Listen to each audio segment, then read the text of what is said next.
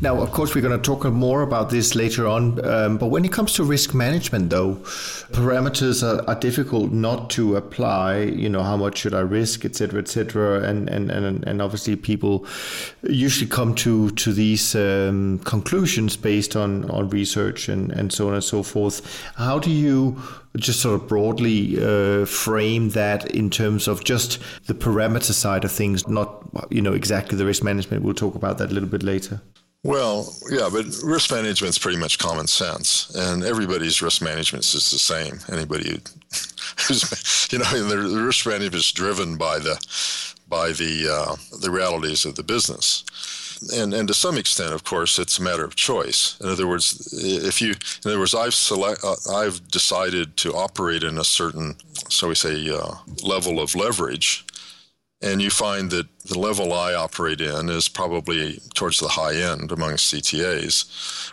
Uh, if you get much higher than that, then you're out of business. But most CTAs, as they get as they get big, they tend to they tend to cut their leverage, and so the typical CTA is probably about half of what I of what I use. But again, those are that to me is pretty standard. In other words, I can I can just glance at somebody's performance record or, or whatever, just basic stats, and, and I know I know what uh, region of risk or, or of exposure that they're operating in. And if you look at those people, you know, the, the people who are established and have been around for a while, they're all in the same ballpark. You look at me versus Dunn or, you know, various other people with similar uh, risk, per, you know, with similar, so, shall we say, standard deviations, uh, monthly standard deviations, or similar drawdowns, or whatever. You know, we're all doing the same thing. We all got the, about the same uh, margin to equity and so I, I, think that to some extent, I don't.